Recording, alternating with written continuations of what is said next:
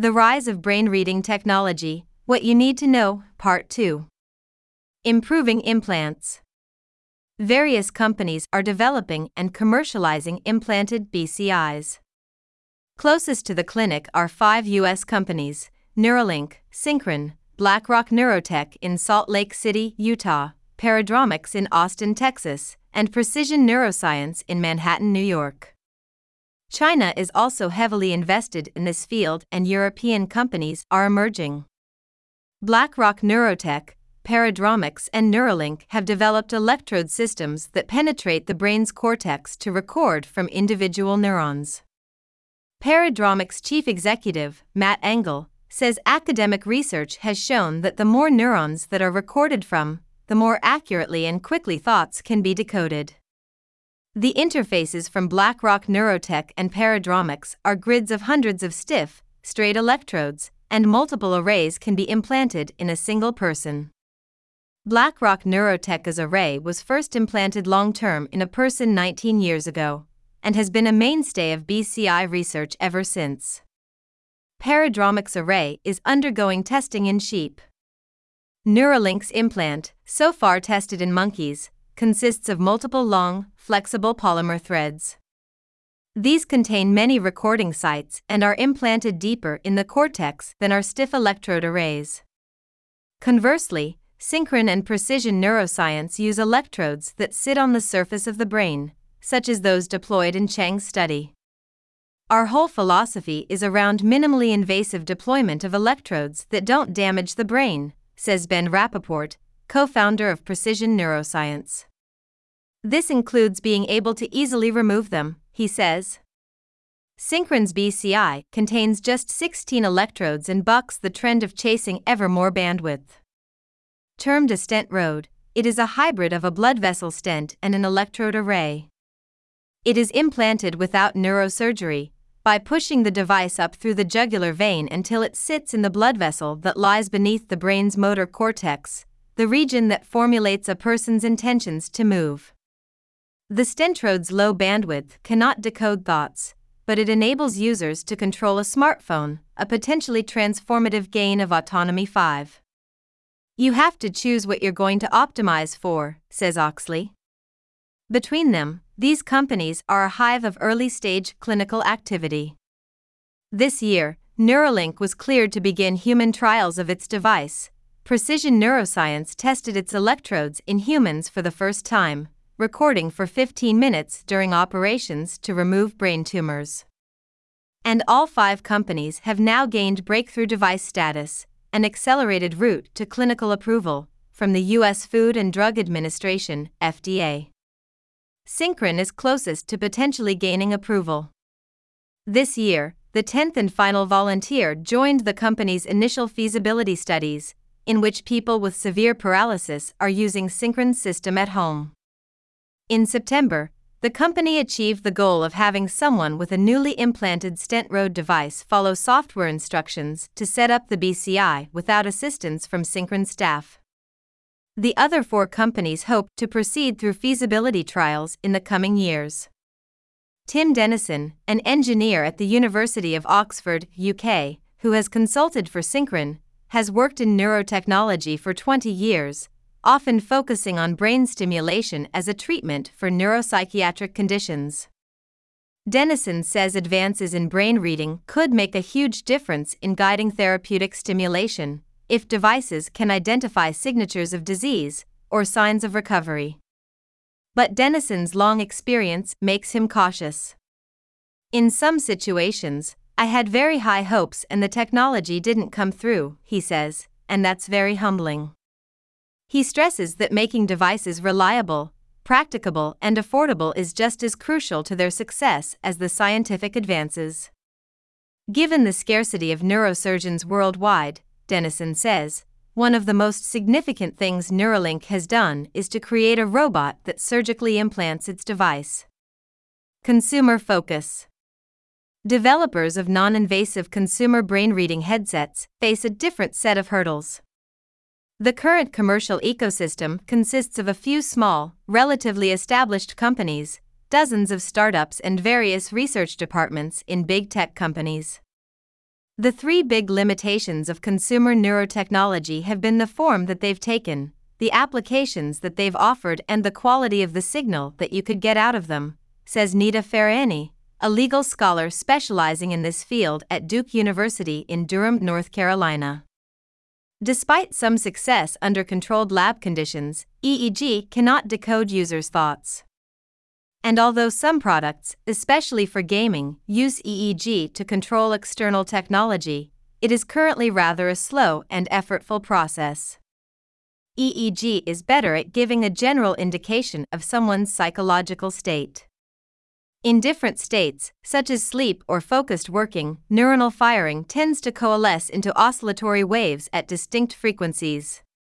Sleep, for example, is defined by slow delta waves, relaxation is associated with intermediate theta waves, and attention with faster alpha waves.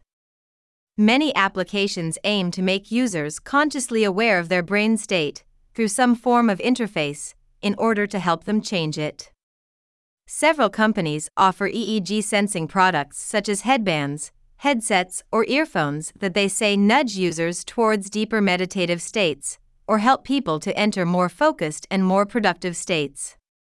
In 2022, Liverpool Football Club announced that German neurotech company Neuro11, based in Potsdam, had helped the club's players to learn to achieve calm, focused states in pressurized situations and had aided their performance. Although researchers warn that there can be large placebo effects with such interventions. Some products aim to manipulate brain waves directly in hopes of changing a person's mental state.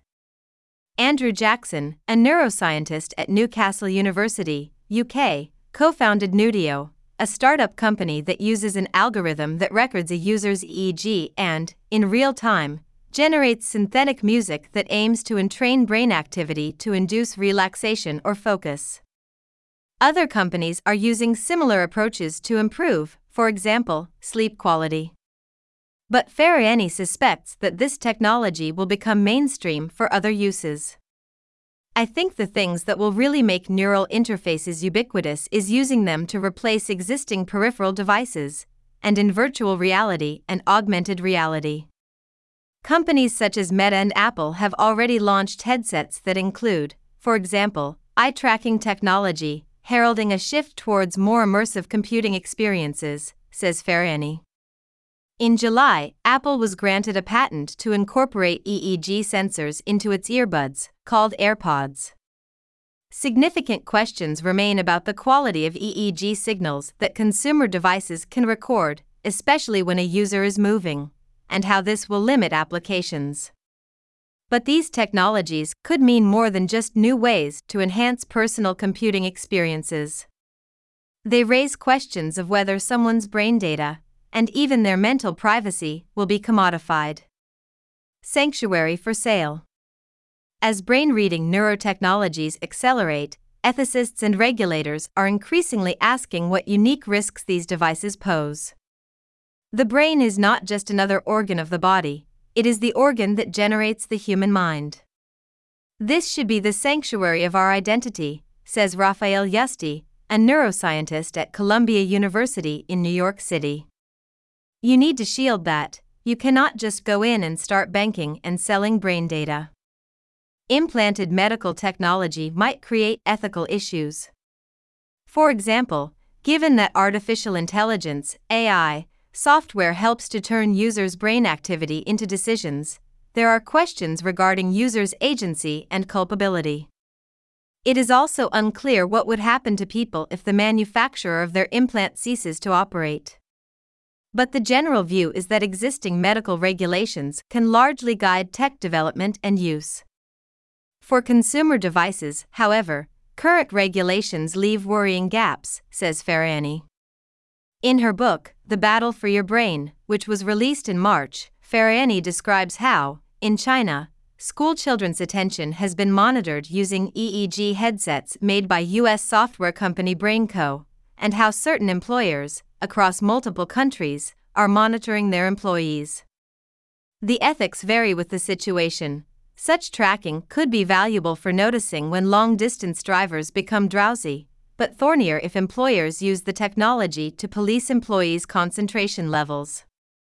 Critics argue that some claims made about EEG's ability to reveal individuals' private thoughts are overblown, and that data gathered from people's online behavior are much more revealing. However, Yuste draws a hard line between overt behavior and private mental activity. He says rapid improvements in AI decoding and non invasive hardware make the fight for your mental privacy much more urgent. Yuste and Farahany think existing human rights treaties need updating to protect citizens against the misuse of neurotechnologies. Yuste advocates for a new class of rights termed neurorights, which, he says, would protect mental privacy, prevent personality changing manipulations, and guard against biases in the algorithms behind neurotech. Farahany argues for a wider right to cognitive liberty protection from both neurotechnology and a range of digital technologies that can manipulate people's minds and behavior. Multiple organizations are exploring how neurotech should be regulated. Since 2019, UNESCO, the Organisation for Economic Cooperation and Development, and the UK Regulatory Horizons Council have each issued recommendations or reports. This month's vote at UNESCO will decide whether the agency should produce an extensive international framework for neurotech governance. But ethicists ultimately want to see principles become enshrined in law. One solution is to modify international human rights treaties. The UN's Human Rights Council met in August to discuss neurotechnology. Chile is currently the only nation that has legislation protecting neurorights. In 2021, it changed its constitution to guard against problematic uses of neurotechnology. This year, the senator who has championed neuro rights the most, Guido Girardi, successfully sued Emotiv in Chile's Supreme Court for violating the country's rules on collecting and using neural data after he imported and used one of its devices. Elsewhere, the governments of Brazil, Mexico, Spain, and Australia are discussing how they might create legislation for neurotechnology. Farahany is buoyed by the fact that, unlike attempts to regulate social media and AI, which happened only once these technologies started being used on a massive scale, conversations about neurotechnology are happening before its tipping point. Internationally, people seem to care about doing it right and doing it ethically.